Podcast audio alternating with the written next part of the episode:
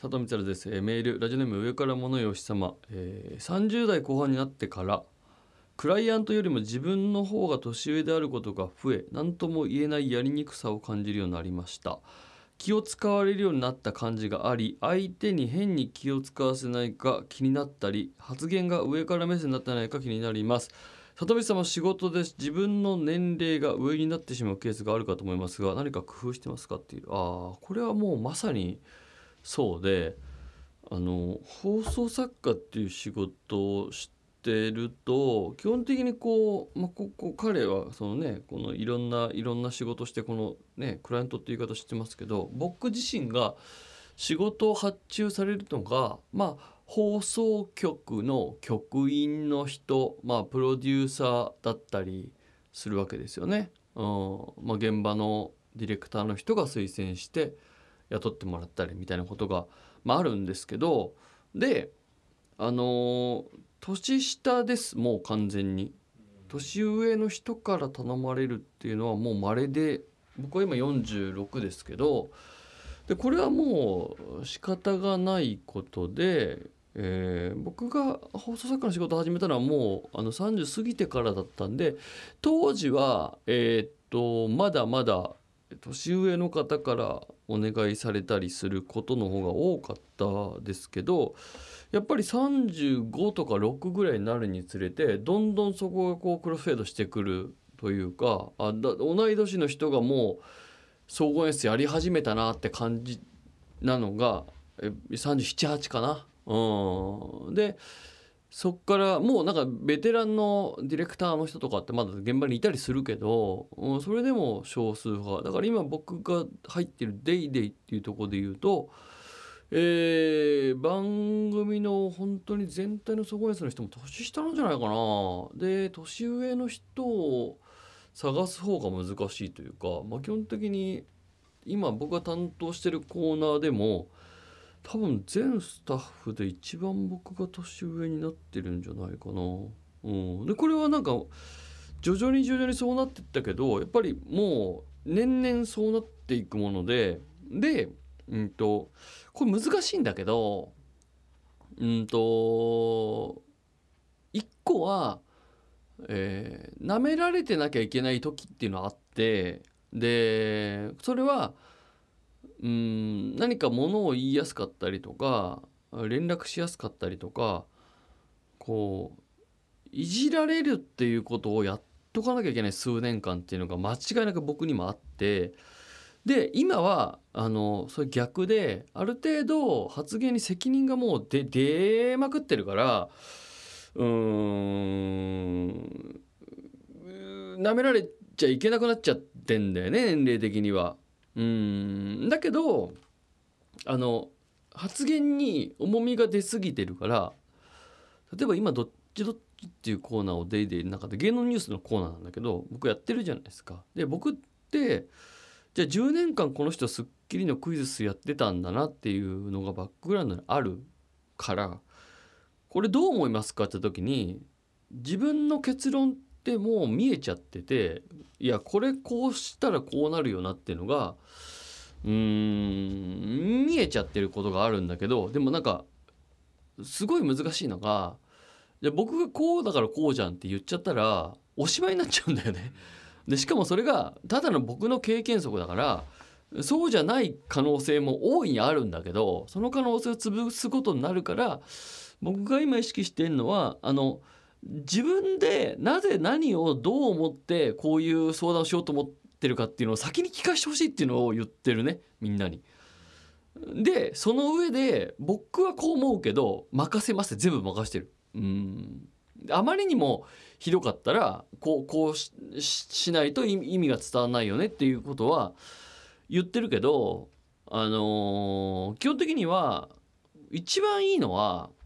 うんと例えばじゃあまあ簡単なところで言うと BTS の、えー、人 BTS の、えーまあ、今なんかソロ活動してる方とかがいるじゃないですか。BTS のメンバーの、えー、ソロの音源のミュージックビデオの解禁がありますって言った場合にでこういう流れにしたいんですけどこういう見せ方ってパターンなんかどうですか？とかあとこう他にパターンとかあったらどうですか？とかっていう例えば相談を受けることとかってあるんだけどその時に一番いいのは BTS をその人がめちゃくちゃ好きだったらすっごい話は楽で。でえこれでも普通に考えたら VTR 多分こう見せた方が意図伝わるんだけどどう思う？って言ったらあの私めちゃくちゃファンなんですけどあのこことここをこうやって見せた方が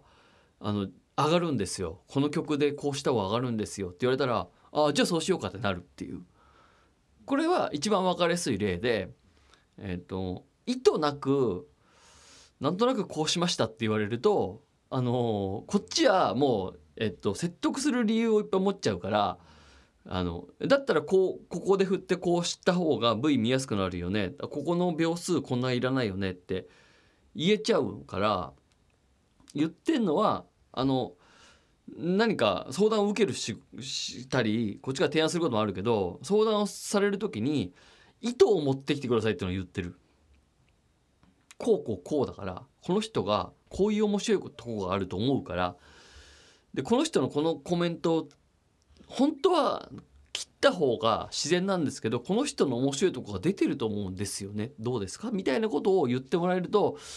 なるほどっていうこう会話をしやすい。でこっちとしてはその単純にやっぱ経験則で絶対こうした方が視聴者はそれ知らないからとかっていうその言えるんだけどだから議論になって面白いなと思うのはいやこの人のファンでこういう面白さあるからここ出したいんですよね。そうなんだ。じゃあやってみようかって思えたりするっていうか。えこれテロップの色これ派手すぎない？いいよ普通にしたらって。思えるところもいやこれなんかなんとかってグループのメンバーのカラーでこうしてるんで細かいですけどこうした方がちょっと見にくいけどあのファンは上がるんですよねあ全然全然いい。そういうそういうそういうことやるよ。みたいなこっち知らない引き出し持ってるのとプラス熱がある人にとってはえっと向こうの方が優位性があるというか正しいからこっちが知らないだけだから。で年上になってくるとそういうなんかこここういう意図でこうしたのになとか言いにくくなるからめちゃくちゃ聞くようにしてるそれは、うん、年上になった分。なんでこうしたのとか。これなんかこうこうここわざとこうしたっぽいけどなんか意図あんじゃないのとか。でなんか23ターンなんか「いや」とかって言ってる人もほじくり出すと意外と持ってたりするんだよねこだわりを。そのこだわりを聞くことなんじゃないかと思ってるね。はい。えー、ということで番組に参りましょう。里見さりに休憩室改めまして佐藤光でございます。この番組はトイレ博士であれ私佐藤光がトイレに関する情報ニュースなどお伝えして聞いている全員にトイレのことを好きになってもらうと企んでいる番組でございます。えー、ラジオネームモロシ AK モックオン最近肌寒くなってきました。そろそろ食卓でも鍋が出始める時期ではないでしょうか。定番ものからオリジナリティあふれるものまで。多種多様な鍋がある中で里飯さんの好きな鍋は何ですか？本当に興味あるこれ。何でも食べるけど。まあそうだね。やっぱりあれだな。一人暮らししてる時は食べなかったけど結婚すると鍋って食べるようになるもんだね。うん。なんかだから割と何でも食べるしうんと最近ここす結婚してだから13年とかだからこの13年だな、うん、結婚する前は全然食べなかったから結婚してよかったなと思える味でもあるという感じがしますかね。はい。好きな鍋。まあキムチ鍋とかですかね。はい、えー、ということで曲に行きましょう、えー、トイレ情報に行きましょう。トイレ情報。トイレ情報。本屋でトイレに行きたくなる青木まりこ現象の真相が究明されたラジオ関西トピックスラジトピからの引用です、はい青木まりこ現象とは1985年の本の雑誌40号で本屋に行くとトイレに行きたくなると投稿した人のペンネームが青木まりこだったことから名付けられました、うん、図書館でアンケートを取ると7割の人が本屋さんでトイレに行きたくなったとのこと、うん、そこで書店や図書館の空気の成分を分析した結果新建材や本の想定に使われている化学物質が原因であると考えられることが判明。匂いは独特ではなく気づかない程度のために知らないうちに作用しているらしい。もちろんそれ以外にも原因はあるでしょうがおしなべて言える理由として本の想定に使われる化学物質が原因だそうです。ずっと気になっていたことにようやく納得いきました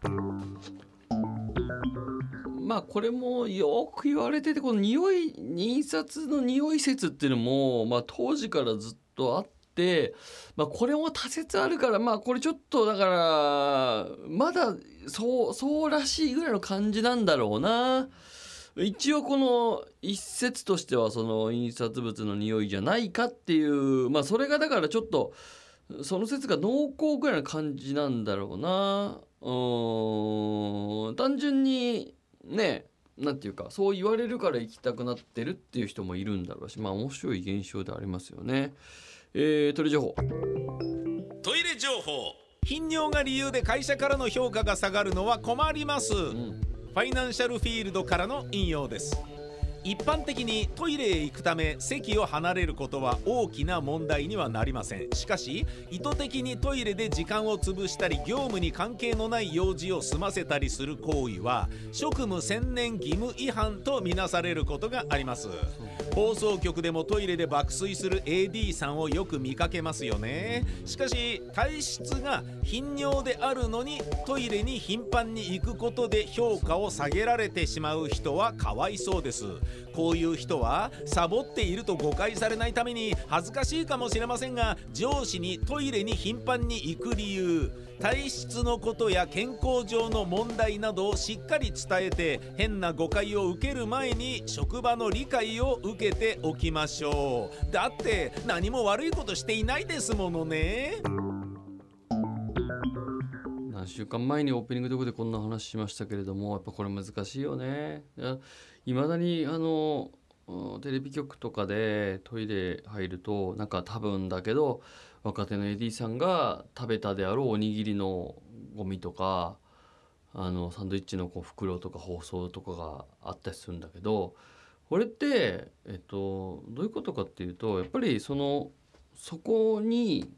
うーんなんかお腹空いたのおにぎり食いますって言えない空気があるってことなんだろうね。うん、ちょっとした「いやいいよ食べなよ」とかって言って全然なんか「大丈夫?」とかっていうのを言ってらんないような 慌ただしい空気だったりするんだろうな。こう僕もやっぱりえっと生放送の番組朝『スッキリ』に入ってニュース担当してる時にやっぱりなんか全員知らない人の中でポーンとあの入ってあのねやっぱ最初食べにくかったもんねなんか弁当とか出てたりしたんだけどやっぱり弁当食べれないしなんか食べてる時間ってなんかいや時間なんかいっぱいあるんだけど難しかったりするんだよな特に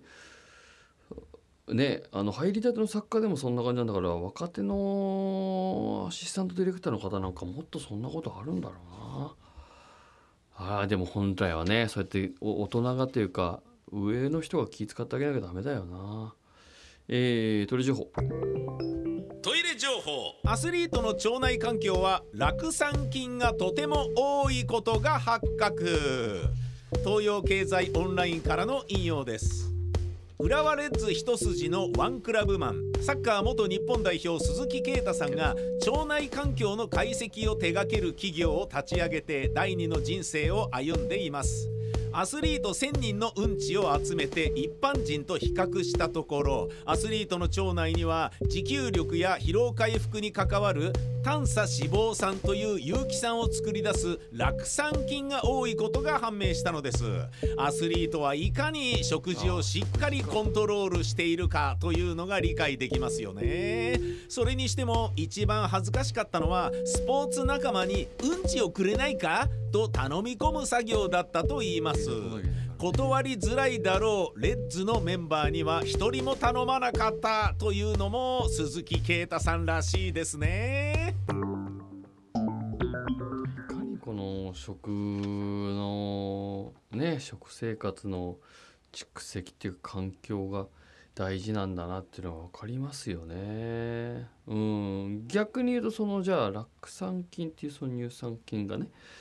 えー大事になってくるっていうことなんだろうね。持久力や疲労回復に関わる有機酸を作り出す酪酸菌っていう面白いですよね。こう鈴木圭さんの YouTube あのよく僕も見るんですけどもやっぱこのすごいよね。セカンドキャリアとして、まあ、サッカーに関わるお仕事もたくさんされながらそういう健康、ね、に対するこう仕事も向き合ってされてるっていうのはやっぱ説得力もあるしね。うん。非常に面白いデータでございました、えーもう一通ぐらいいけるかな、えー、トイレ情報。トイレ情報。男性用トイレの小便用目皿が盗まれた、うん。BSS 山陰放送からの引用です島根県松江署が男性用小便器の排水穴の蓋目皿を盗んだとして32歳の男を逮捕しました。盗まれた目皿はプラスチック製の時価1000円相当のもので男は容疑を認めているということ。このスーパーマーケットでは以前から小便器用目皿が複数回盗まれたため警戒していました、男の自宅からは新品ではない目皿が複数見つかっており警察ではこれらも同様に盗まれたものの可能性があるとみて余罪や動機などを追及しています。うん良くないですね。うんこれを盗んでいくって。こうだからトイレってなんかその便蓋自体もいたずらされたりとか、まあ、トイレ自体もいたずらされて壊されたりすることがあるんですけどもやっぱりこうなんていうのかなこうやっぱり公共物だから自分ちそゴミ捨ててく人と同じゴミ捨ててく人ともそうですけど自分家で絶対ねこうやんないようなところもこうなんか人のところから持ってっちゃうっていうのこれがだから本当にスーパーマーケットですよねこれね。何なんでしょうねこういうことは僕はあのトイレ好きだからこそこんなこと一切しませんのであのトイレ好きだとねなんか持って帰ってすんじゃないかって思われたのも嫌ですからね。えーということでございました。はい、えー以上トイレ情報でした。えーということでございまして、えーグッドトイレポイントのコーナーに行きましょう。トイレに関する良い行いを報告してもらってポイントをゲットしてもらうということでございます。えーラジオネームモロシ AK モックオントイレに置いているインテリア用の造花をサボテンに変えました。これはサボテンの花言葉である枯れない愛をクリスマスまで維持したいなという気持ちからです。これはグッドトイレポイントいただけますでしょうか？あーちょっと怖い怖いですね。バッバッドです。サボテンサボテン置くのはいいんだけどなんか意味が怖すぎますよねちょっとね。枯れない愛っていうのはね。サボテン置くこと自体いいですけど。えーラジオネームいちごがないショートケーキ里見さんこんばんは。トイレの便蓋が壊れないように上下左右の安全を確認してから各行政機関に通知をし便蓋を開けるようにしています判定お願いしますあ怖い怖い怖い怖い怖いですね、迷惑だから行政機関に連絡するのもあと大変だから毎回連絡してんだもちょっとバッドを2人続いちゃいましたね。えー引き続きメールお待ちしてます。さあということで、えー皆さんからメールをお待ちしてます。トイレットアットマーク JORF.CO.JP トイレットアットマーク JORF.CO.JP までです。また来週聞いてください。さよなら。